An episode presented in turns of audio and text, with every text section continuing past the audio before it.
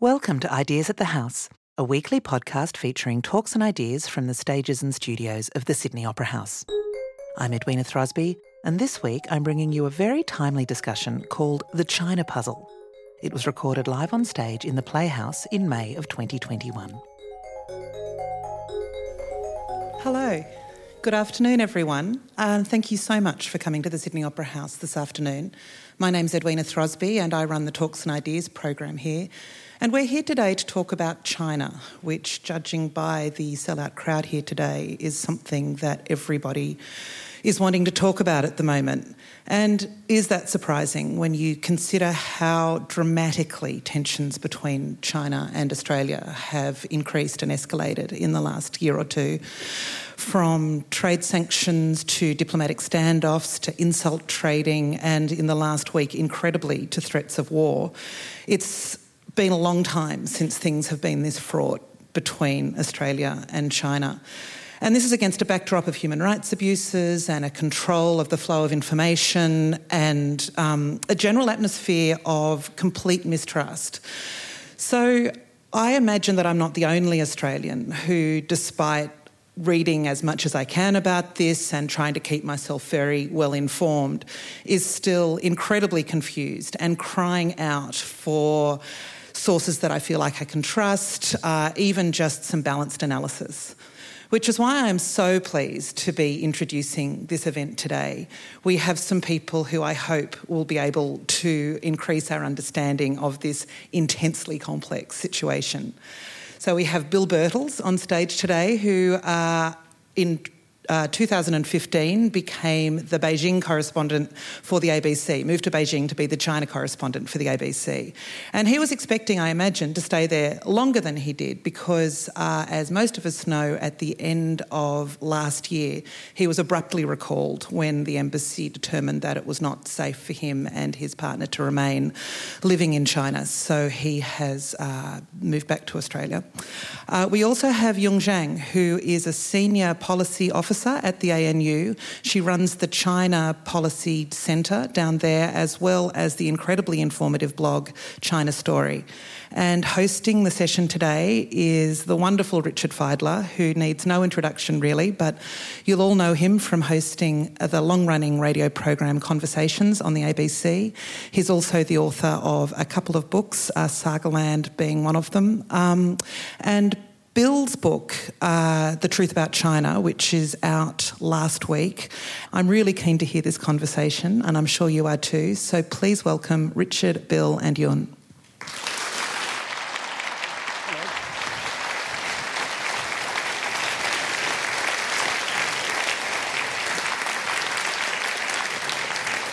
Well, hello and good afternoon to everyone here. Isn't this lovely to see a packed house on a Sunday afternoon? To talk about the outer limits of Australian foreign policy. We were expecting about 15 people and a couple of domestic pets, and that was about it. So it's wonderful to see a full house and quite extraordinary. Today's session is called The China Puzzle. It's been almost 50 years now since Prime Minister Gough Whitlam uh, normalised and open relations with the People's Republic of China. And in that time, things have changed quite a bit. We got quite a bit closer, and now we're moving quite a bit further away. Do we really have, in, since that time, a good understanding of what China is and what it means to us today? Is it our major trade? It is our major trading partner still, but it's also the nation that defines the heritage of so many Australians now as well. And if our adva- understanding has advanced at all in that time, why have things become so unpleasant in recent years? Today, I've got two brilliant speakers to my left here. I'm crackling a bit here. Is that me or is that you guys? I'm not sure. But anyway, um, two brilliant speakers here to my left, um, possessed with enormous expertise, uh, two incredibly impressive people, so that within the hour and 15 minutes, we will solve the China puzzle. Um, everything will be completely resolved to everyone's satisfaction. We have the Morrison government and Marise Payne hanging on the line to hear us iron out all the wrinkles, and we're going to be great friends after that. Um, and we're going to be taking questions. You can see up on the, uh, on, on the placard up there. Um, you can just go to that website, www.sli.do. God knows why there's a dot and a do at the end of it, but that does work and that is correct. And uh, ask questions, and they'll come up here on this uh, digital pad here, and we'll put them to the panelists at the end, towards the end of the session this afternoon. And Bill and I will be signing books afterwards as well. So to get started, please, ladies and gentlemen, welcome Yun and Bill, please.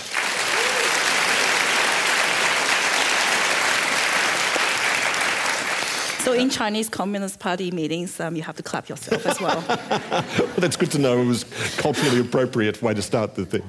You and I want to start with you. You migrated to Australia as an 11-year-old kid.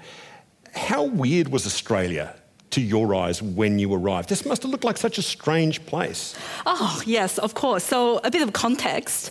Um, I migrated here in 1999, and before I came to Australia, took, off, took on a plane to Australia, I've never even been on a plane before.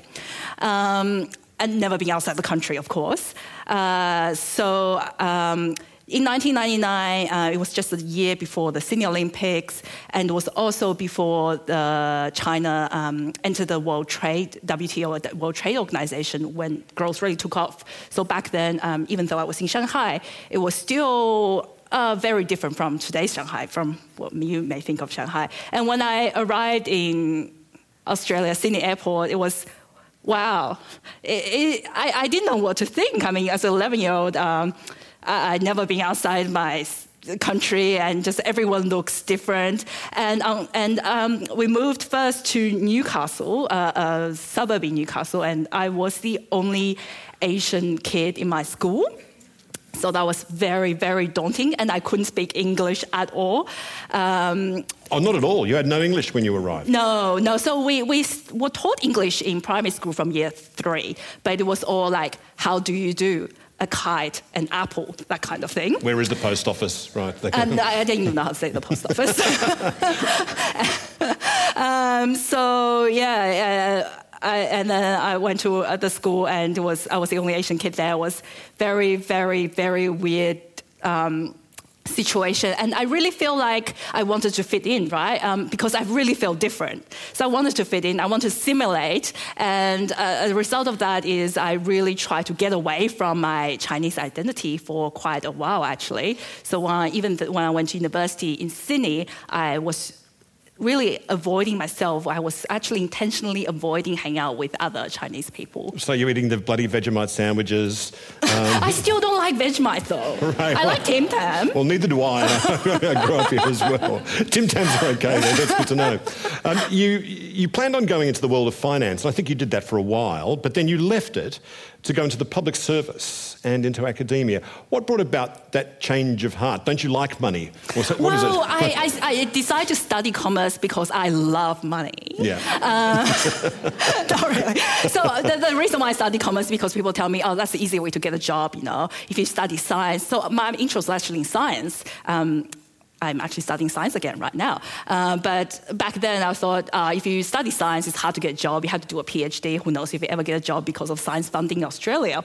So get a commerce, easy to get a job, and it was true. It was easy to get a job, even though in the end I decided not to get into finance because um, of the really long working hours. I didn't want to be doing what, what they say in China is 996, which is like working 12 hours a day, six days a week, which is what you do in finance. So I decided to join the public service because I heard, oh, work-life balance is great there.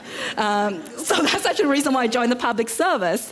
Um, and as I was saying before that I want to get away from my Asian identity at the time. So I didn't study, you know, region studies. I didn't study Asian studies. I studied politics, and international relations, along with commerce. Um, but when I was in public service, I realized even though I didn't actually study China in universities, a lot of things um, other people public service that work in china they, they, they, I, don't, I feel like there's not enough great understanding of china in public service um, their understand, a lot of people their understanding is not as much as me, like in terms of, um, for example, how the Chinese Communist Party works, how China China sees history, that kind of things. Um, so I was a bit concerned, um, but then I see that. Uh, um, we at that time we were still very positive about China, and then it changed a bit. Now we now the government starts seeing China through more of a national security lens, and my concern was actually increased, even though I was happy that um, the government is becoming more skeptical, being more critical of China. But the, the seeing China through national security lens, I can see there was a lot of problems. I can see that um, there's an increase um, tendency to increase suspicion of Chinese Australians. And that's what prompted me to leave the public service so that I can speak out about these problems in public. When you're in the public service, you basically have no freedom of speech. Um, so and I want to have freedom of speech. I came to Australia and I, was, I, I thought I would have freedom of speech. You, you said something that was a bit of an understatement there, that there weren't a lot of China, uh, Chinese Australians in the upper echelons of the public service giving advice on how to engage with China at the highest levels. And this is the thing that's often commented on. Why do you think that is? Particularly when DFAT was calling out to train more people to learn to speak Mandarin, yeah. when we have, what, a million people of Chinese heritage living in Australia now who speak it already? What's gone on there? What's gone wrong there? Yeah, so. Um, even though with the success government efforts to put in more funding to encourage Australians to take up Asian languages, what we're seeing is that still most people who study Asian languages are from um, Asian background. So if you want people who um, really want to understand China, to know the language, um, you do need to recruit more Chinese Australians. Um, but that's not the case in the public service. There are a few reasons why. Um, one is that um, the, the, the, fact is that you know you don't see Asian Australians in public service, so Asian Australians are less likely to enter the public oh, service oh, because they me. don't see themselves right. yeah. there. The other reason is security clearance. Um, I gone through security clearance back in 2012. It was a very long, arduous process, um, and I heard it's even worse these days, especially have a connection to China. Um, any connections with um, foreign powers, especially foreign powers that's not friendly to Australia, is very much scrutinized. But, but um, there's a whole lot of uh, Chinese Australians who aren't from the People's Republic that's of right, China, that's right. Uh, who were born in like Penny Wong in Malaysia or Singapore yeah. or Hong Kong yeah. or, or, those, those parts of the world. That, that, that would seem to be not a, a, complicated thing to give security clearance to those Chinese Australians. So in those instances, it will be easier to get security clearance because there's also a cultural issue. Um, the workplace culture is very much still. Um, not multicultural. There's no, there's no encouragement of differences. Um, there's a tendency to make everyone into fit and conform into a role that you have to do do things in a certain way. Um, in a lot, some departments are doing better than others. Um, for example, I find um, when I was in working department of Prime Minister Cabinet, there is culturally um, and linguistically diverse employee networks who are supportive of public servants who are from different backgrounds. On the other hand, when I was at Department of Defense, it's a little bit more hierarchical, and that's a little bit more difficult.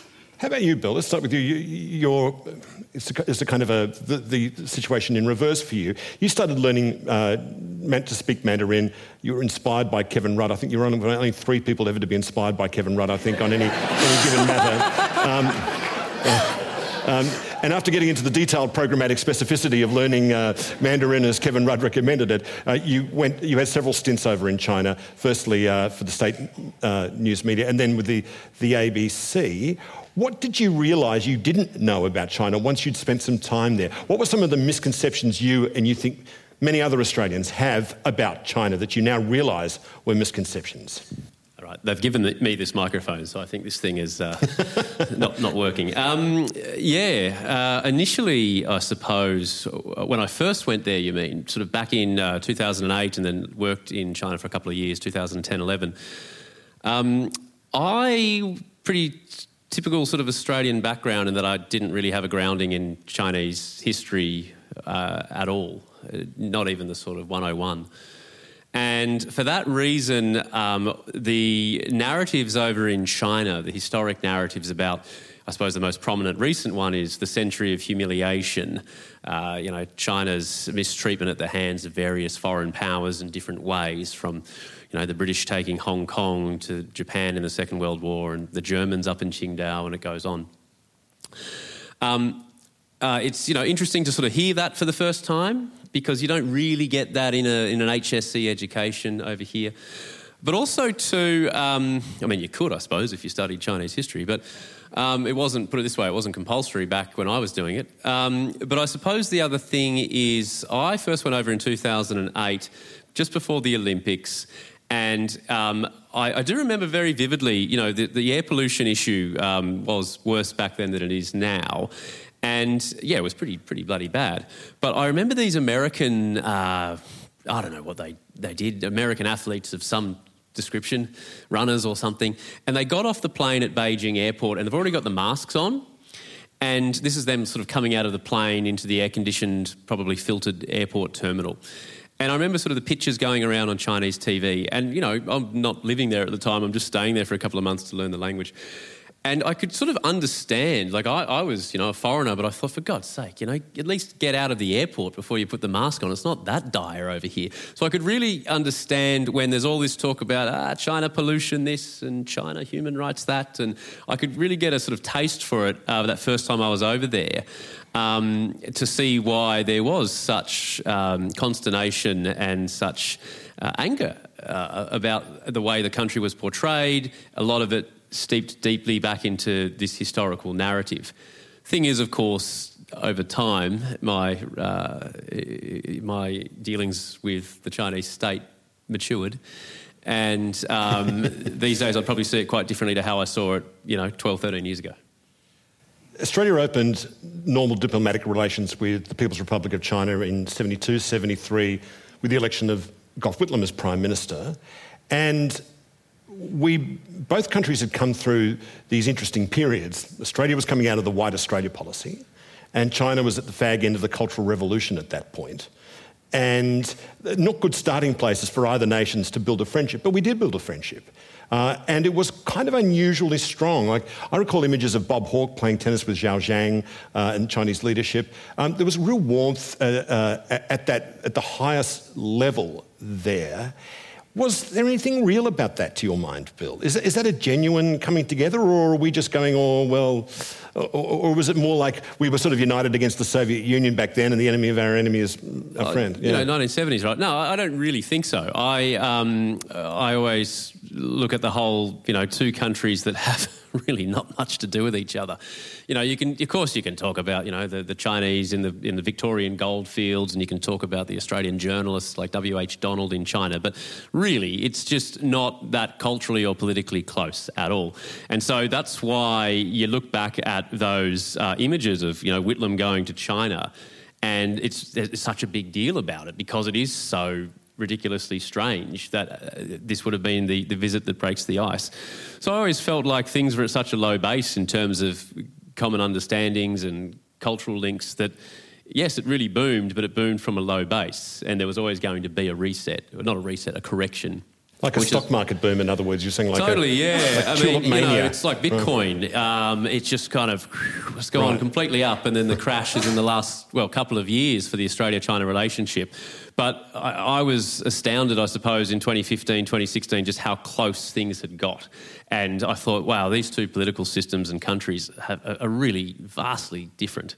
And I'm kind of surprised. You know, this was a point when, you know, the biggest political donor, I think, was Huang Xiangmo, a Chinese national who was running the, um, the, the, Chinese government's main influence peddling body, the Peaceful Reunification Council. He was the biggest political donor to both parties, I think, at the time. He's just astounding stuff, just astounding.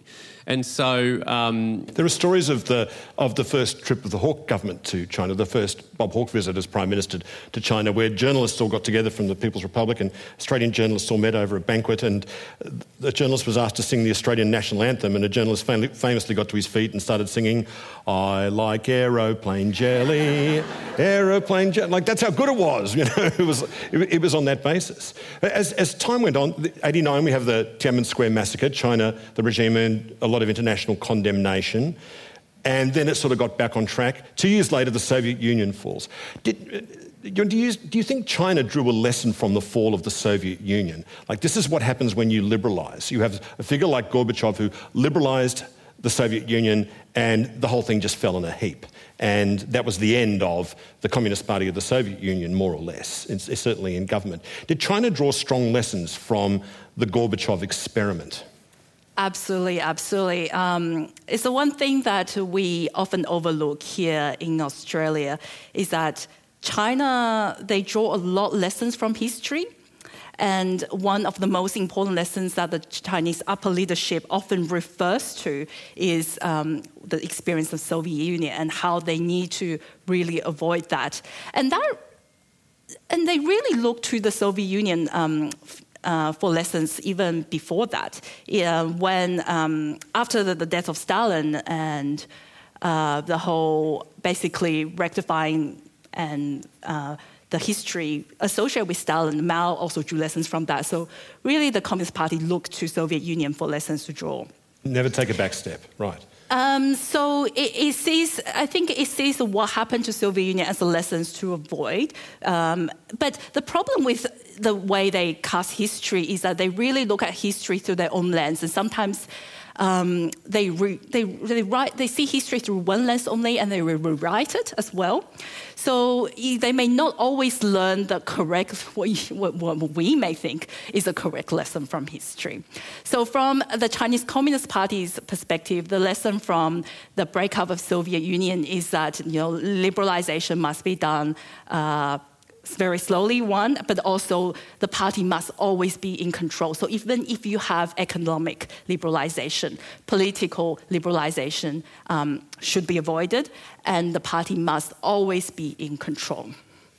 Paul Keating has often said, and so has Bob Carr, that the Chinese Communist Party deserves huge amount of credit for lifting hundreds of millions of people out of poverty. Is that true? How true do you think that is? Did, I mean, sometimes I, I, think whether the best thing the Chinese Communist Party was, it stopped getting in the way of the natural, titanic economic and cultural energy of the Chinese people themselves. Just throw that open. Bill, what do, you, what do you think of that? This is a line you don't hear said about other countries. Um, because before China racked up huge amounts of debt to build, build, build and pump up its economy, South Korea did it. Taiwan did it. Japan did it. China's not the first country to do it in Asia. It's just it's the biggest. Uh, but you never hear, you know, the Japanese government pulled 100, 100 million people out of poverty, or the Taiwanese government pulled 20 million people out of poverty. It is, it is a line that is perpetuated by the Chinese state.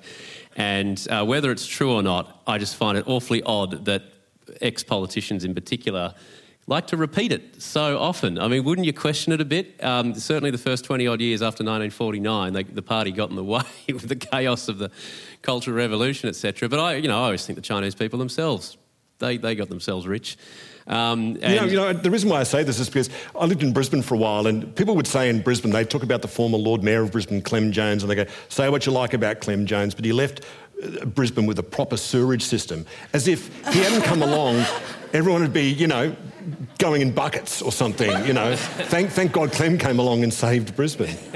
I mean, it seems it's a bit like that. Like uh, but this was going to happen anyway. It also appears to be a boilerplate line. Um, if you're trying to uh, ingratiate yourself to the Chinese state for business or political reasons, it seems to be like a safe thing you know you can say, which the you know, if there's an MFA official, Ministry of Foreign Affairs official monitoring what you say, they, they write it down.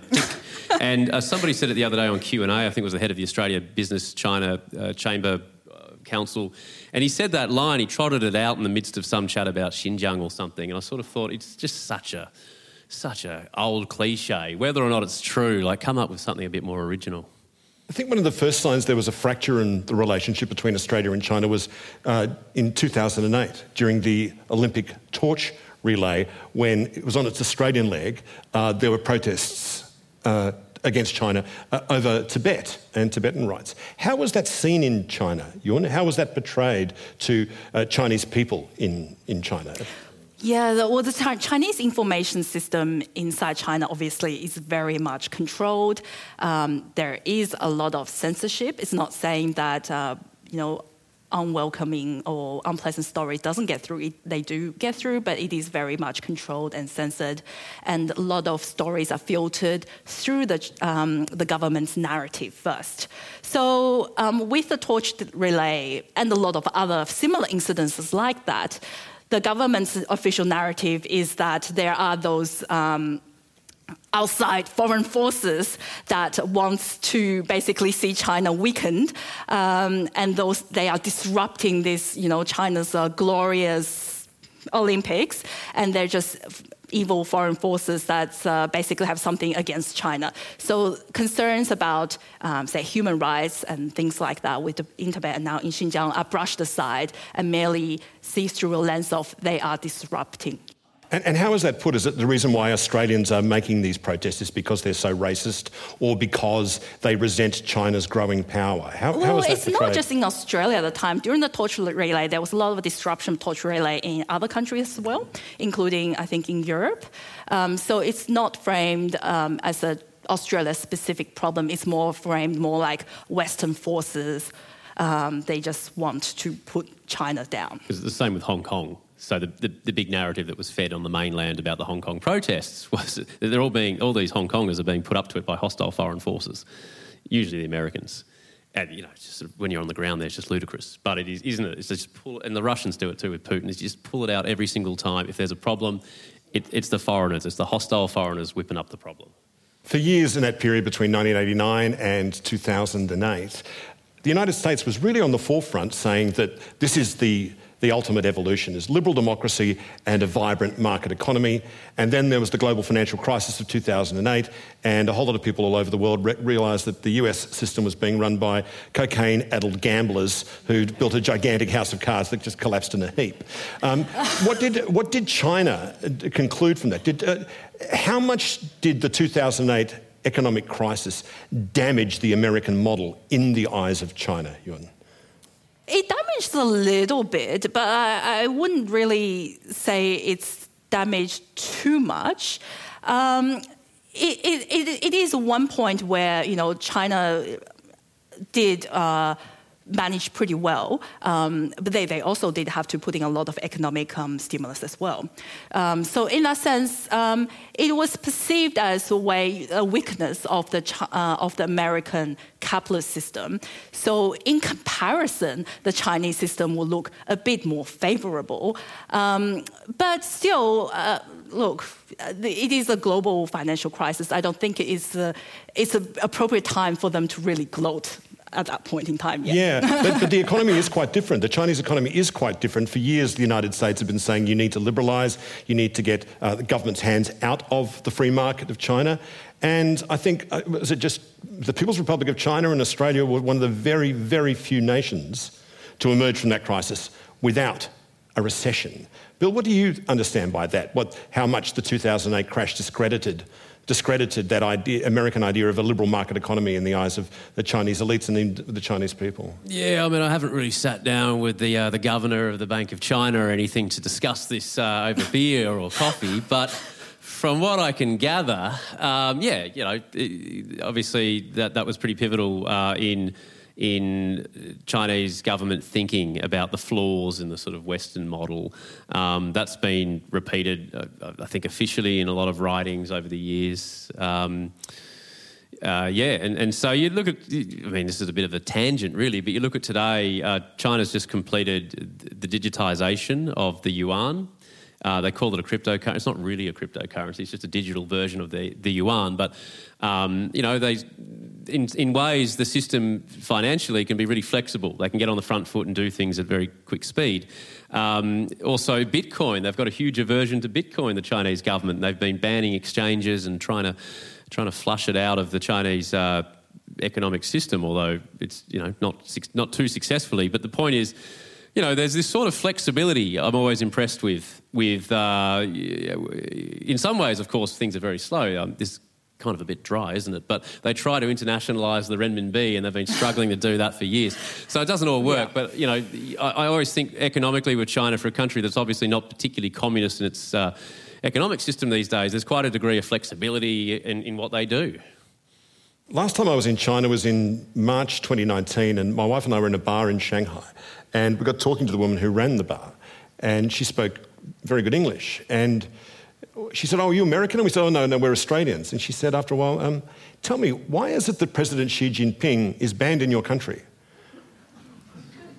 And I, I didn't want to sort of flatly contradict her, but I said, I, I don't think that's right. I think uh, President Xi Jinping has actually been invited to address our parliament, our national parliament, on two occasions, which is considered the highest honour we can offer a foreign dignitary.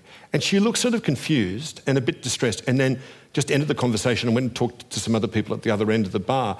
What are people told about Australia?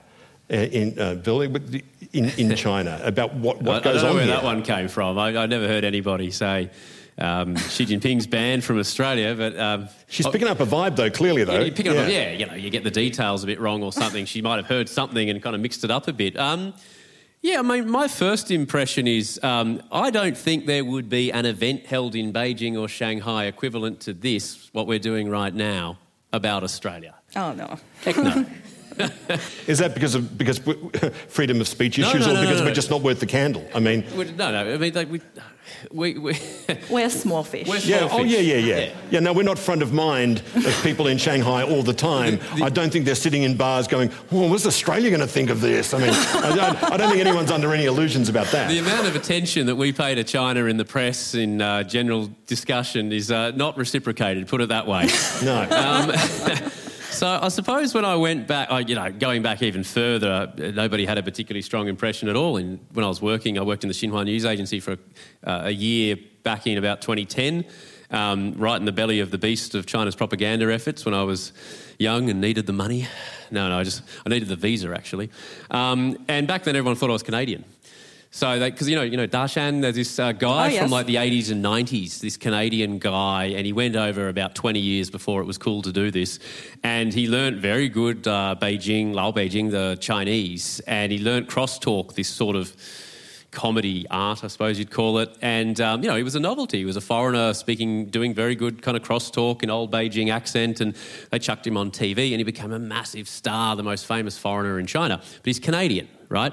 For some reason, in back in about 2010, everyone would say, "Oh, you're from Australia. Do you know Dashan? He's from Australia." what? I go, "I know who he is, and he's not from Australia. He's from Canada." And and so back then, I would say not many people had a particularly strong impression of the place.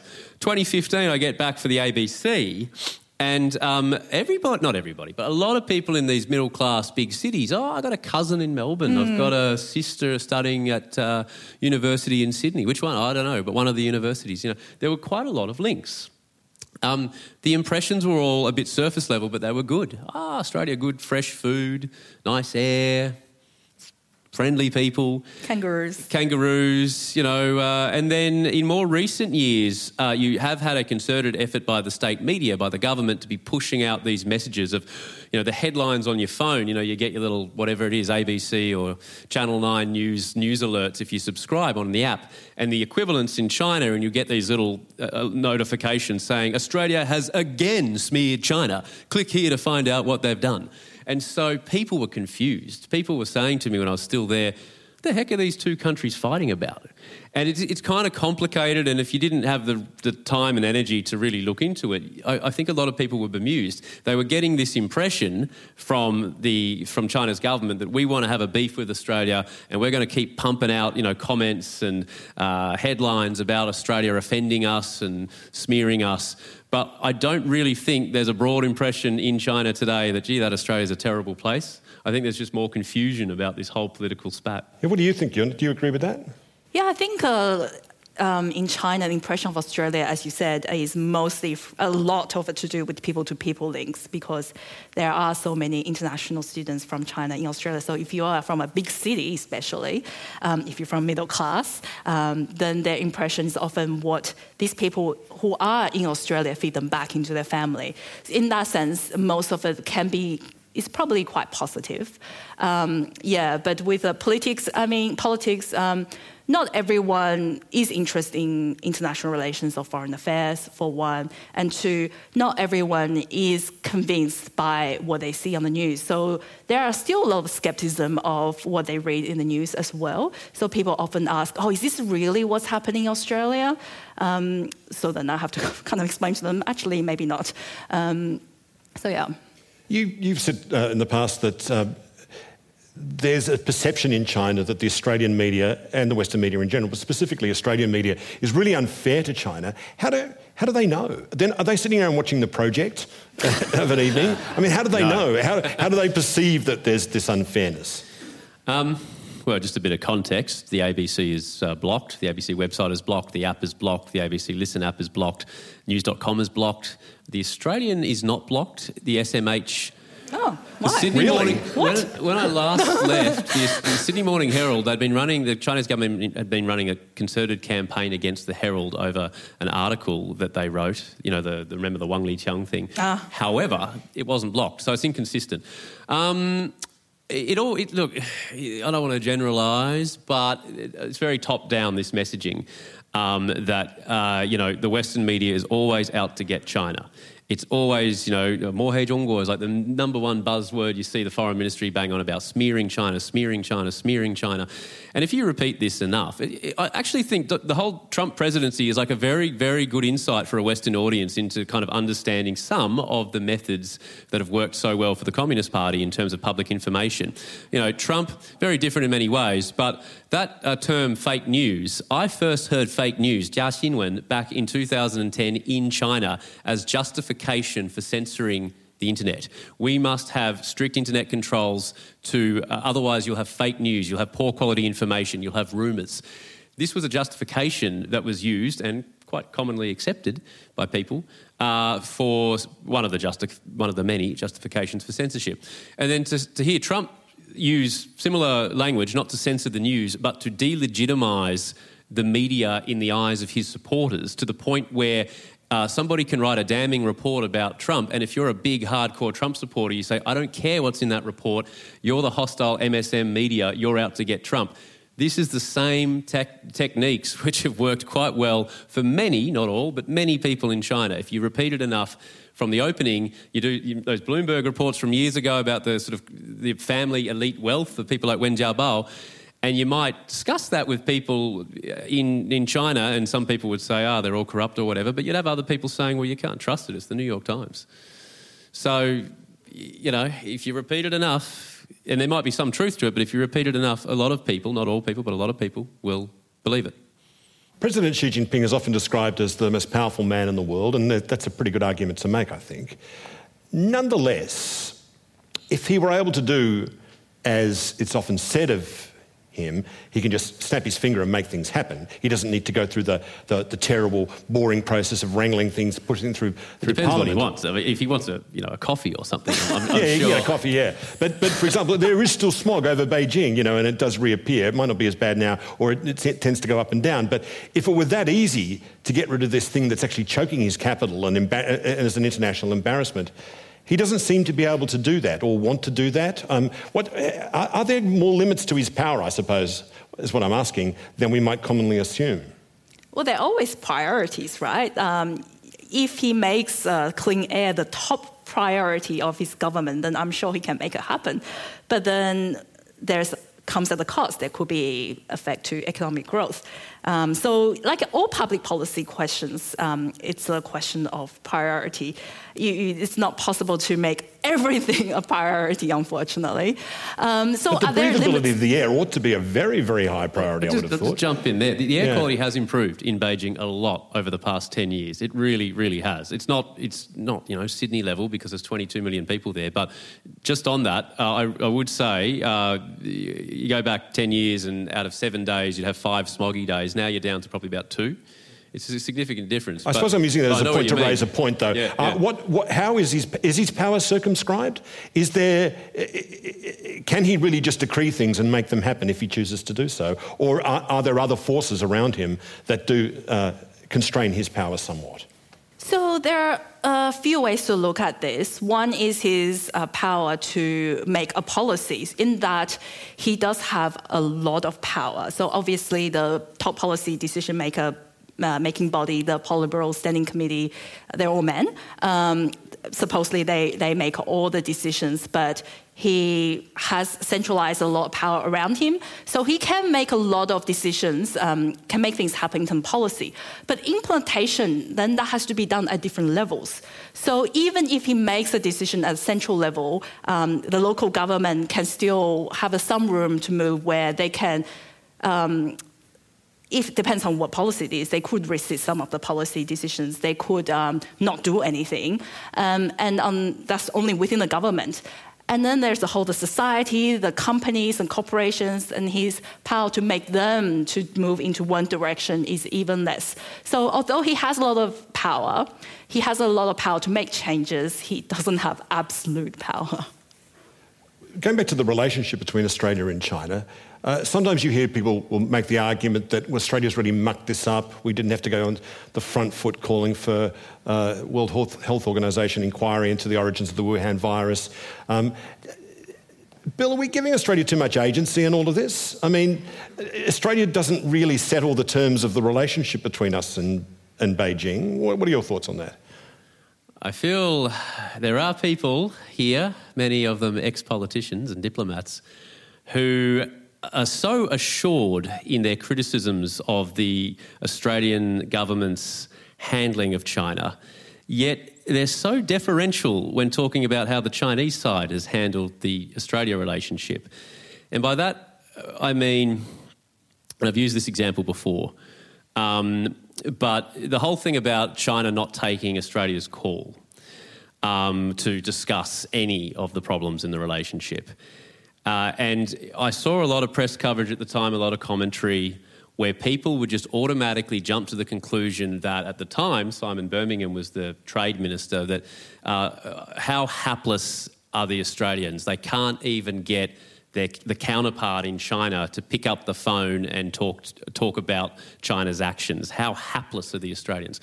You know, China's stance on that is literally we're 100% right. They say, you know, we, we you know, Wan Chan Mi or Shima, you know, we do not have any, any responsibility for the problems in the relationship. That is the official line. All responsibilities are in those Australian side. And because um, I've, I've heard these lines so many times at the, at the, at the memorize. I've memorized them, you know, oh feng, you know, the way they speak. Um, and uh, and so Australia must correct its wrong actions and drop its Cold War mentality and take off its uh, tinted glasses uh, as a precondition to even talking about these problems. Now, this is gaslighting behaviour. This is we will ban all your uh, your beef, and there's bugs in the bar. The, the barley's being subsidised, and there's pests in the timber, and the lobsters all have mercury in them, and the wine is being dumped we, we know these are not the real reasons. They don't even really try to pretend they are the real reasons, but they still will not admit. They still, because otherwise you could sue them at the WTO. And so, on one hand, they're taking these actions. The other hand, they're not being honest about them. And then the third thing is they will not speak in what, you know, China always talks about civilization and Wenmingde, you know, all this sort of stuff. Not have the sort of civilized approach of actually talking about the damn thing and saying, these are our grievances with you. Instead, it's, you must change this, that, and the other before we even talk to you about what we're doing to you. I, I don't think that's the Australian side's fault. And I understand the argument, well, if Australia just didn't do this or that, then maybe the Chinese wouldn't be so pissed off. But the reality is, one side, the Australian stance at the moment is, hey, we're happy to get on the phone and talk about these problems. The other side is, we'll lie to you about the reasons that we're, we're restricting your trade, and we will not talk to you until you change some of your policies towards us. I don't know why Australians are so quick to, to whack ourselves uh, about that sort of behaviour. Oh, here, here's another line you forgot. It's, uh, uh, the, the person that ties the bell must untie it. Another one, yeah. Yeah. Um, but I think there is a mirror to that because I do also hear from the Australian government's official narrative is that China is totally to blame, and Australia is 100% correct.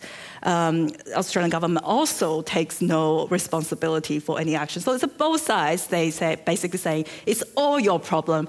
We have nothing to do with this. You solve it. The Australians don't say we won't talk to you. They say, can we please talk to you? We've put in a formal request. The Chinese side say no.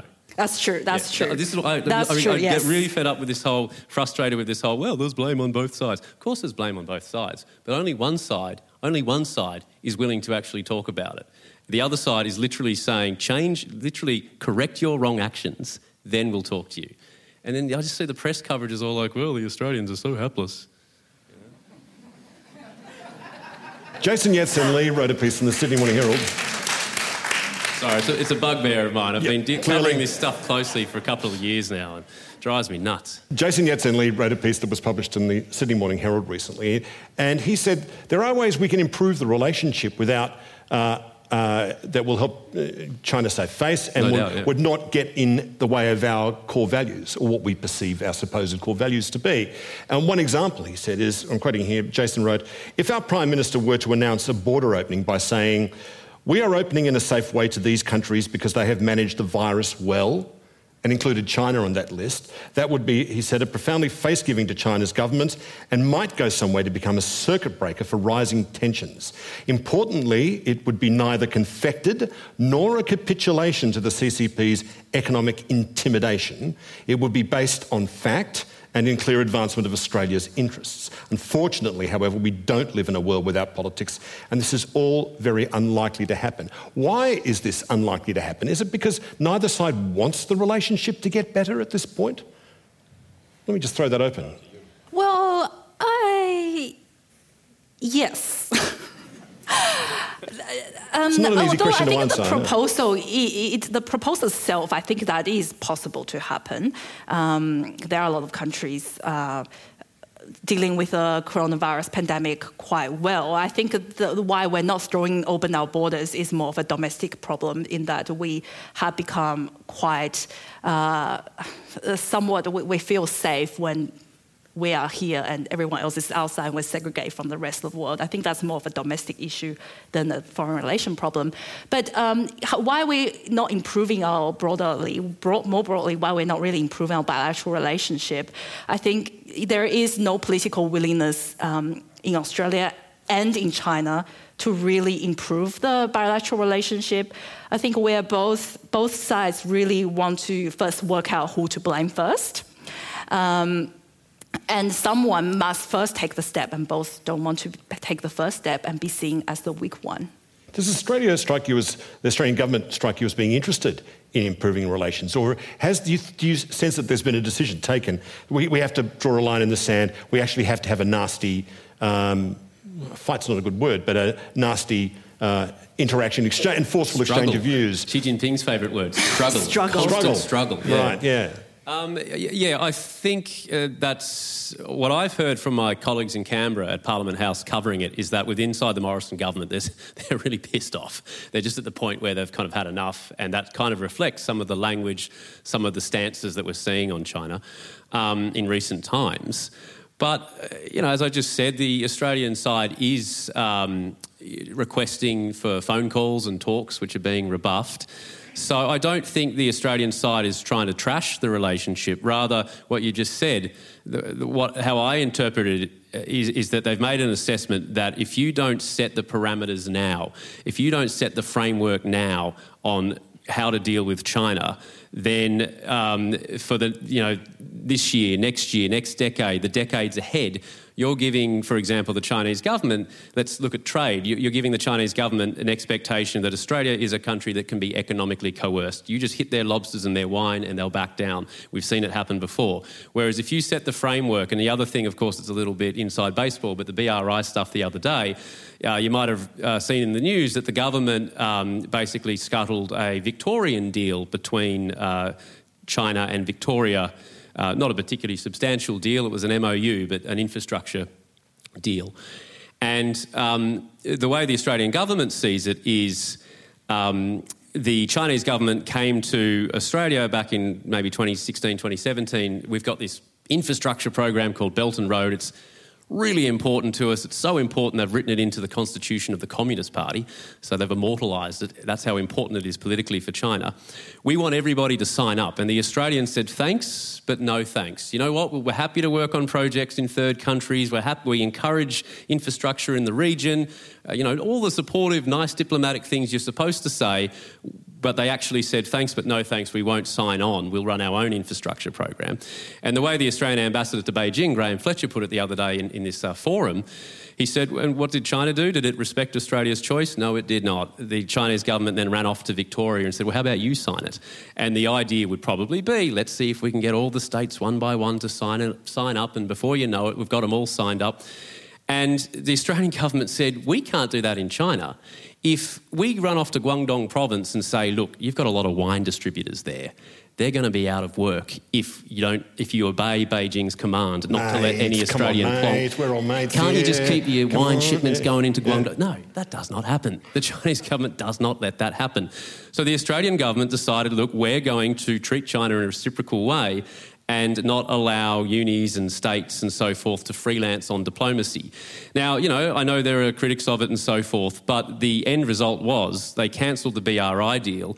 That sends a message to Beijing that you will not run around and try and undermine our united foreign policy stance by going off to the States. You won't do it this year, you won't do it next year, you won't do it next decade. And this from now on is, is something that the Chinese state won't be able to do. So I think they're not trying to trash the relationship, but they're trying to really set some pretty strong ground rules now so that going ahead for the, the decades to come, as China gets stronger, there are bottom lines in the sand. I, I do have a different take from that. I, I do think Australian government is trashing the relationship. I think it is also quite willing to trash the relationship because it thinks that there is no more to lose. I think from Australian government's perspective, um, Chinese government has um, already punished a lot of Australians' industries in terms of trade, and uh, obviously, iron ore is one area they haven't, but it's something that they actually need, so they're not going to actually do anything about that. Um, and because they think, as, you say, they, they are very, very frustrated with the Chinese government. Um, but um, they, they think the Chinese government has done everything it can, so now they can just. Uh, um, in one sense, they can play a bit of a domestic politics with this. And I was going to raise the BRI issue before as well. Um, there is one thing to say, well, should Victoria sign up to BRI? That's a fair question. But the, the thing is, Victoria has signed up to BRI, so, so that question is now irrelevant. The question was, um, should um, the Commonwealth government cancel the agreement? Now, the thing is, the memorandum of understanding has no legal force whatsoever. Um, it does not oblige uh, the Victorian government or the Commonwealth government to do anything. Any investment China makes in Australia will still have to abide by any normal rules. So basically, it is just a piece of paper. Um, so, w- but still, any kind of uh, thing that a state government signs up to, even the People's Republic of Victoria, even whatever they sign up to, um, has, still has to be in accordance with Australian foreign policy. Uh, and that's, that's absolutely and the province at the time when it was signed, the Commonwealth government was also quite positive about the BRI. It was not actually, um, yeah. as they're doing now, so much against the BRI. So at the time, it was still consistent with the Australian. They, they weren't signing up to it, though. No, they were not. Which is the, the most important thing of all. But also the fact that uh, the, the, the, um, the, Prime Minister, the Prime Minister said that Australia. It's hard to remember who it is from day to day, isn't it, in Australia? Musical chairs. Yeah. The Prime Minister said Australia should speak with one voice when um, basically he was promoting the legislation of the Foreign Relations Act. And I totally disagree with that. I think Australia is a democratic country, and in democratic countries, we should allow a lot of many different voices to speak. To say we should all speak with one voice, that is the tactic of authoritarian countries. Um, so I, I, totally disagree with that. We should all um, say the same thing when it comes to foreign policy. Well, more interestingly, in the last few weeks, and this is something that's going to come up again and again, is that, and I can't for the life of me understand why this is happening. Um, I, I, I get why there's a hawkish stance towards China within the federal government, but the word war has been used. It's been bandied about, even by, astonishingly, by senior public servants why, what's the national interest you can perceive in a government wanting to do that? Is it a deliberate thing to use that bloody word, or is it just indiscipline on the part of the federal government? What's your sense of that from your position deep inside the federal cabinet? Uh, um, I, I, I, don't know about all the sort of um, the, the, mechanics of what's going on in Canberra. People have various theories about that sort of stuff. Um, you know, is it signalling to the Americans that hey, look, you, you guys need to think about Taiwan? Uh, I, I, don't really know. You can read about that elsewhere. Um, you're, you're, in Canberra, and you'd have a better idea than me. But um, certainly, I think the fact we're talking about it now um, is not a bad thing. I think, really, yeah, I think that uh, a lot of Australians, the idea that there could be some sort of conflict between China and Taiwan is so out of sight, so out of mind, so remote that nobody really thinks it's likely. And the, I mean, the amount of military drills that the PLA, the amount of jets they're sending around Taiwan on a weekly basis these days, they're sailing aircraft carriers around the, around the island. Um, nobody talks about war with Taiwan more than the PLA, uh, talking about how separatist forces are doomed to fail and so forth. Also, too, you've got the 2050, 2049 uh, goal of the Chinese government to have Taiwan under its control. That's only three decades away. So the idea that there could be some sort of conflict, I don't think it's likely in the next little while, but you know, Xi Jinping is a guy who wants a legacy. And there's no greater legacy than somehow taking Taiwan. And I know they'd rather do it with psychological warfare, and you know, but it's not going too well for them. The Taiwanese are not exactly uh, thrilled with the idea of the, the, the, outstanding offer of one country, two systems. And you look at Hong Kong and go, yeah, nah, nah. So, let, let two country, one system. So, yeah. so, I, so I, really think it's it's something that um, by the, the some members of the federal government raising it and talking about it, you know, they might have been a little bit not particularly particularly delicate in the, the phrasing, but the fact that everyone's talking about it, thinking about it, and thinking about whether Australia would have anything to do with it, uh, would we have a role in it or not, I don't think that's a bad thing because I don't think the possibility of a conflict is as remote as I think many people might have suggested. Yeah, well, I, I, I think sorry. so. War is serious business, so I agree that um, people should think about war, the possibility of war. Um, but I think the way it is raised, as um, Secretary Pezzullo the, the talk about warrior talk about the drum beats of war. I think that is totally irresponsible. You know, when we think about war, we should really think about what goals we're trying to achieve, what prices we're prepared to pay, and um, you know um, what sort of things we need to do in order to prepare for such war. And those are the things war planners and strategists that's their day-to-day job. They think about war in a very serious, um, in a very serious way. But the, the whole narrative, the whole rhetoric of uh, drum beats of war is quite irresponsible. And I think the, it's quite likely that it's more of a domestic um, issue in that, you know, we know uh, um, Minister Dutton is no, new to the job, and uh, from within Canberra, there's rumours of flying of bubble, uh, yeah. Secretary Pezzullo wanting the Secretary of Defence job. Right. So there are domestic motivations for them to make that kind of um, uh, rhetoric. Um, but in raising those expectations, uh, are they doomed to be thwarted down the track? I mean, Hugh White in conversation with him, his view as, as a strategist is this is how uh, uh, a military occupation of Taiwan by the PRC would play out. Uh, the United States would be informed, the president would be very concerned. He'd say, We've got a carrier presence in the Pacific, can we move it towards Taiwan? And then he'd be advised that China has exceptionally strong uh, missile systems now land based that could absolutely take out their carrier group. All of the United States' force projection comes from carriers, which are very vulnerable to the weapon systems that China has put in place. So then you, the United States uses its air force to take those out. And now we're talking about a situation where will China retaliate by launching nuclear weapons against the west coast of the United States? And at that point, the president goes, you know what? I think I've got to go and you know wash the, the, the dog right now, and I, I'm a bit too busy to take care of this. So if there is a military occupation of Taiwan, the li- most likely result is no defence action whatsoever. It'll be like the Soviet invasion of Czechoslovakia in 68. Nothing, nothing ultimately done but sanctions go into place. China is, is becomes a, a, pariah of the world. What, what, what, are you, what are your thoughts on that? Well, I'd just say that if the PLA could have invaded Taiwan, they probably would have done it 30 years ago. It's really difficult to get ships across the Taiwan Strait. The Yanks have a lot of drones. I'm sure those drones uh, might have the capability to take out some PLA ships. So I'm not sure if the current calculations that, um, that people like Hugh White make are necessarily how things would play out.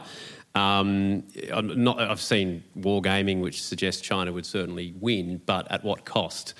And Xi Jinping, one of his favorite statements on Taiwan is "Zhongguoren bu you know, yeah. Chinese don't fight Chinese. Yeah. I don't know how reassuring that is, um, but uh, not reassuring for Australia. Yeah, but that that sort of rhetoric is designed to basically say to the people of Taiwan, who he regards as Chinese, um, uh, "Hey, we, we don't want to go to war with you." Despite us saber rattling all the time, uh, we don't actually want to go to war with you. What we want you guys to do is just give up and basically give in and say, you know what, this is inevitable. Uh, and we want the Americans to think that too. Um, it, it, might work out for China, it might not. but I, I just don't think I don't. I, you know, if, if uh, the the, the people in Canberra didn't make these comments and we wouldn't be talking about it. I don't think it's a bad thing that it's in the papers and people are actually discussing Yun, it. Does, does, over the last few years, it's not just Australia that's not getting on with the PRC at the moment. China is shaking its fist at Sweden, at Canada, at Japan, at, uh, it's got border skirmishes with India, on and on it goes. China doesn't have friends, really, in the world. It has clients instead. Pakistan is a friend. Sometimes they call them Iron Brothers or something yeah. like that. Yeah. See, I suppose the question I'm asking is is this wolf warrior diplomacy really in China's long term interest to pursue this over time? Well, wolf warrior diplomacy is definitely not good for China's soft power. Um, it is a, more of a sign of how it sees itself as a great power. And it thinks that with great power comes with great coercion. Um, it can just, it can just you know banish sticks around and say I'm a great power now. I can do uh, I can do great power things. I was going to say great power shit. Um, so, it, in one sense, it looks to United States, for example, of great power, and it says, "Oh, United States, um, they they have you know." Uh, um, interfered in other countries. Uh, during the Cold War, for example, the United States have um, toppled um, democratic-elect regimes. Um, so there's a severe case of foreign interference. Oh, and let's look at the invasion of Iraq on the basis of yes, false intelligence. Yes, and more recently uh, yeah. in the Middle East, yes. and also support for Israel in um, its actions on Palestine. And, and, the United States has paid a very high price for that. Yes. It lost of, loss of prestige uh, worldwide uh, after it's, it's pursued. Uh, it, it's tried to put out its own fake news. Certain figures have tried to pretend that Saddam Hussein was behind the September 11 attacks. They're weapons of mass destruction. The whole thing was a good idea anyway. They're, they're, they're, this, this has really damaged American prestige and also America's will to become involved in foreign conflicts. I wonder if China uh, can, can see the same problem happening for it down the track. I think from China's perspective, it probably sees that as the action of a great power. And it wants to do what you want to have the power of what the United States has been doing. So it is also trying to interfere in other countries, um, trying to take over South China Sea. Um, it, it, just thinks that, well, that's what great powers do, and that's what I am going to do. Yes, that has come at a cost for the United States in some sense, but hey, United States is still the only superpower in the world right now. Um, we've got some questions coming in. Please feel free to add more to uh, that website, it pops up here on this little. Oh, here they all are. Look at that. Bang. There we go. Here we go. What happens to all the Chinese people here, living here, if we go to war with China? And, wow, more dystopianly, will there be internment camps like during World War II? Wow. Yeah, so that is one possibility I have definitely considered, actually. Um, and that is uh, probably the biggest reason why I left the public service because I was concerned that there will be internment camps. I didn't want to be part of that. Um, I hope not. But the, the problem is when you're in a war situation, anything can happen. Human rights can be overridden. Um, people's civil liberties can be trashed. Um, even though we like to think now that it seems so impossible that we would do these things, but if there was a war, it can happen. And it's definitely up to us to really push back against that. This leads to another point about the kind of ongoing demonisation of Chinese Australians. I asked you earlier about the absence of Chinese Australians in more senior levels of the public service. But we know since the outbreak of the Wuhan virus that Chinese and Asian Australians were suffering um, racist abuse in public. Uh, and are we going to enter a situation where increasingly, like Australian Muslims were after September 11, where constantly they're being asked to reaffirm their loyalty to Australia again and again and again, and with all the alienation that comes from that bill? Oh, I suspect so. I suspect that's kind of I already hear about these splits in the Chinese community here about. I mean, these WeChat groups, these odd WeChat groups full of like old retirees in Melbourne, and some of them are like super patriotic to Beijing, and they're calling. It's really sort of like cultural rev because they're older people who've probably grown up in the cultural rev, and they're kind of you know, talking about so and so as a traitor and all this oh, sort of stuff. Yeah. And I'm like, hang on, these people in Melbourne or Beijing or where? But um, within the Chinese community, I do hear that um, there's real sort of splits between, you know, people who are quite uh, patriotic to to China and people who are sort of much more liberal minded and. Um, you know, yes, we obviously saw that with Vicky Xu kind of copping a barrage of sort of online stuff for her outspokenness. Um, I, this is what I'm really negative about. I, I, don't, I can't see it getting easier for the Chinese. The problem Australians. is also that a lot of them are caught in the middle. Like normally, if you're from another country, you wouldn't be forced to choose. People wouldn't say, "Well, you have to choose between Australia and New Zealand." Um, but now, I don't trust those Kiwis one bit. they speak funny. But I am Their already wine is better than hearing. I'm already hearing people being asked that question, that being forced to choose a side. Um, and it's a lot of uh, there's increased suspicions of Chinese Australians, um, of people with any connections to China. Um, I'm hearing stories where uh, someone wants to be, imp- uh, basically someone uh, getting ruled out for a position in the parliament um, uh, as a staffer because they are Chinese and people are worried that, well, if you're Chinese, they could be connected to the Chinese Communist Party, maybe you'll be connected to United Front, so it's much safer if we just don't hire any people from Chinese heritage. There's a question here. Why do Australians like to see China as a monster instead of a land of opportunity we can work with? And I think that necessarily brings us to what's going on in Xinjiang province at the moment. Bill, do you want to talk to that? Uh, th- yeah, I, I, get that that question might be. Um, it kind of sounds like some of the things I've heard from members of uh, the business community who it's really tough. If just on an aside, um, for Australians trying to do business in China, it's a bloody hard market, a lot of protectionism up there. It's a difficult nut to crack. So I don't begrudge anybody from the business community, um, you know, doing what they have to do to try and make inroads uh, into the Chinese market. They're up against it. But I, I, had heard sort of comments like that over the years when I'm up in Beijing from members of the business chamber in Beijing saying, why is the media so bloody negative? Why are you always focusing on these sorts of things?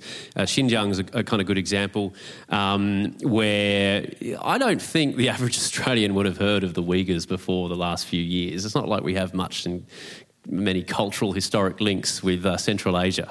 like none, really. But, no, but it does remind us of stories of uh, but uh, Nazi Germany and Stalinist that, Russia. But that's exactly it. Yeah. So uh, I, I, wouldn't say naturally there would be great historic concern about the what, what, goes on in far west China and Australia, but I think because of what's happening over there, the nature of it, that's why people have become very concerned.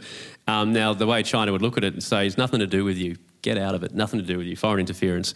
But uh, yeah, you literally first things first, Chinese government will not let um, any sort of independent team in and kind of investigate it properly. Uh, the official line from China is everyone's welcome to come to Xinjiang and have a look, but you've got to be objective about it. And objective means you've got to support us. Um, that to me rings alarm bells. Um, so I don't know if all the various allegations, uh, some of them are really horrific. I don't know if they're true, if they're exaggerated. They might be true. But I tell you what, um, you know, what has China's government said? Yes, we do have these vocational education centres, and we are teaching people language and job skills, and that's and we're also teaching them anti-terrorism, anti-extremism. Um, that's putting it mildly, I think. Um, so uh, it, it, speaks volumes, I think, about the. That's um, not in accordance with what we hear from Uyghur families in Australia. I mean, they tell a very oh, yeah, different they, story. They talk about torture. They talk about uh, forced sterilisation, um, internment, all of those things. But I'll just tell you a very quick little anecdote. So that's that's some of the stuff you hear, yeah. which nobody can verify. It. it. The point is, the Chinese government is not transparent in any way, and these things are so horrific that you'd think you'd be on the front foot trying to uh, dispel it if it wasn't true. Also, you've got to remember when this all began, the Chinese government claimed nothing was happening. Um, but just a little story. So, over in uh, China, uh, well, down in Hong Kong, actually, when I was there, uh, a friend of a friend, she actually used to work for the ABC many years ago, uh, ethnically Kazakh not Uyghur, ethnically Kazakh.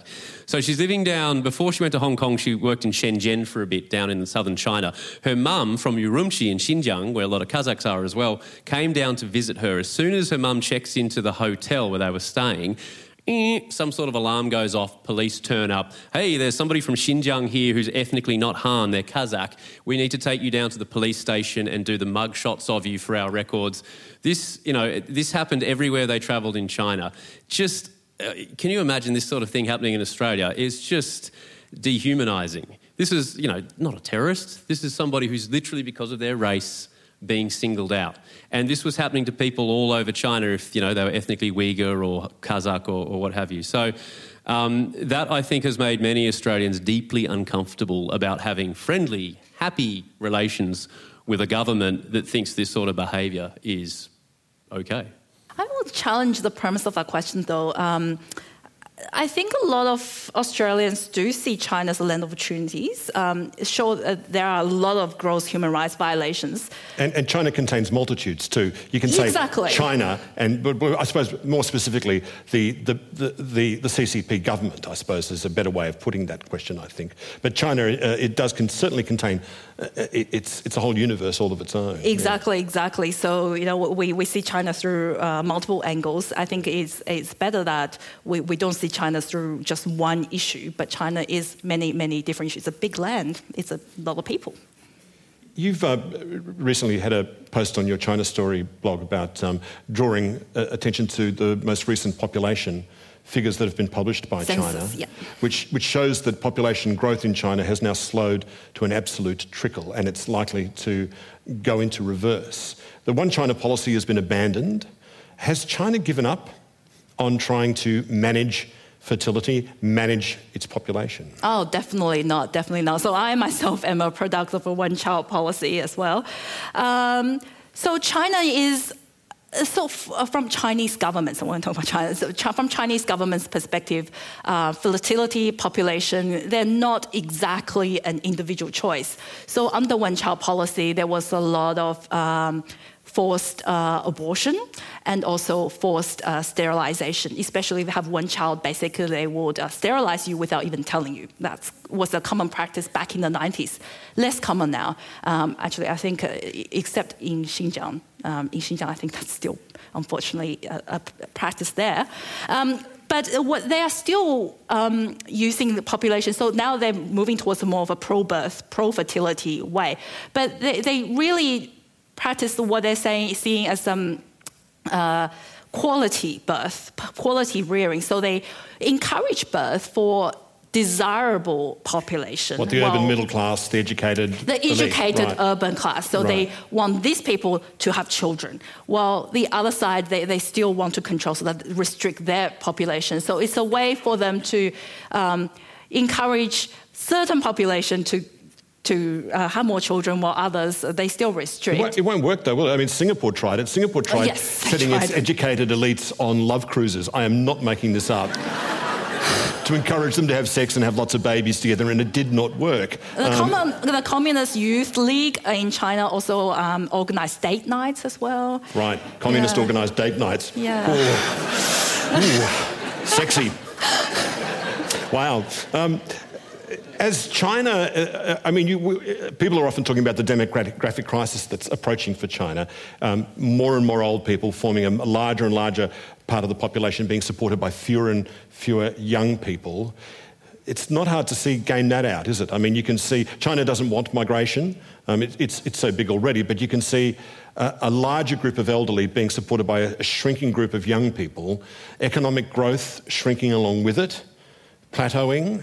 What does that do for public support for the CCP? Are they trying to reach some sort of goal before this crisis kicks in? Because they are good at the long term at looking at these things. Bill? Yeah, I sort of feel that's the big thing that's not spoken about that much uh, in the sort of, you know, China will inevitably run Asia, but it's not like. Uh, uh, it's not like it's going to be uh, all encompassing and that there won't be problems that China will face. And that's the biggest one by a mile. By 2050, one in three, I think one in three Chinese people will be of retirement age. One in three. That is a massive. Look at Japan, what's happened to Japan now. That's what's in store for China. So, um, But it's not rich as Japan yet either. That's the other thing. yeah. So this, you know, I look at all this spending on the military and Belt and Road and this and that, and I do wonder how much of that will you have to start diverting to health and aged care to not leave one third of your population uh, in a jam when they're when they're older. Um, so this, to me, is quite a big restraint on what uh, China will be able to do in future in terms of spending money. Doesn't mean it won't rise and become a dominant power. Of course, it will. But um, Are they looking over the horizon and seeing themselves as a much weaker country 40 years from now and therefore wanting to achieve a lot of its foreign policy Yeah, it goals looks, looks to right me like now? there's a window now, a window up until about 20, 2030-ish, 2035-ish to really get things done because after that they will have to start diverting more funds, more funding towards those sorts of aged care services. But it is also important to remember that China's um, system is a bit different from what we are used to because in Australia until recently, the retired people expect the government to support them um, through the pension system. But um, in China, the pension system has almost being almost non-existent to start with. So it is the expectation is that the family will be supporting the older people. Now, of course, it's getting more and more difficult. Um, but because of that social expectation, the government doesn't actually have to spend as much money on the older people as we do here in Australia. So that is also something we do need to take into account that the systems are a bit different. I've been to China four times and I've absolutely loved every single trip I've taken. The most recent one was a book tour. My book was published in simplified, my first book was published in simplified uh, Chinese in, on, the, on the mainland. It was the most thrilling book tour I've ever done. I, I know why things are the way they are, but I miss the old relationship. Do you miss that, Bill? I mean, how unhappy were you to be taken out of Beijing? Yeah, I didn't want to go. Um, I was really pissed off by the whole thing. Um, uh, yeah, uh, as I said, I could kind of see things were going to get a bit worse for years, but um, certainly it, it, became pretty, for want of a better word, pretty shitty for us in the last year because nobody would talk to us. We couldn't interview anybody. But I suppose so, what I'm asking so, is is so, there residual affection there that still lingers in, in the hearts of a lot of Australians who've been going to China regularly or semi regularly yeah. um, that might be the, the, the basis for a, an improved relationship down the track when things get better? Oh, I, I, think, I honestly think the, the bigger, of we might not agree on this, I think the bigger obstacle is on the Chinese side. It is in such an extreme nationalistic phase um, where whacking Western countries is the most politically correct thing you can do as a government official.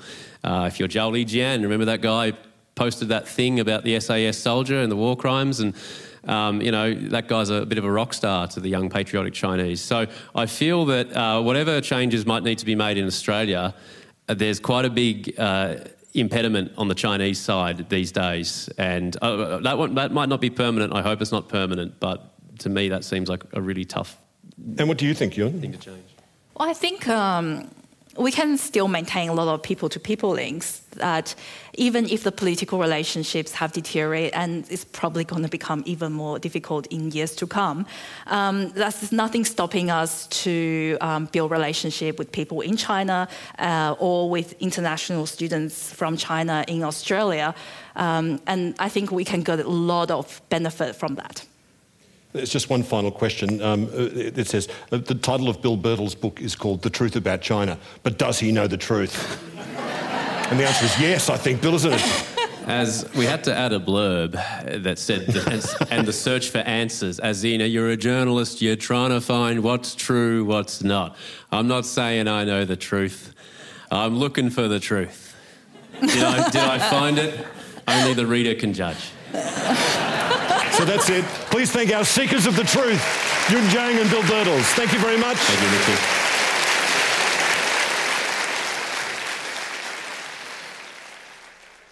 You've been listening to Richard Fidler, Bill Birtles, and Yun Jiang, recorded live on stage at the Sydney Opera House.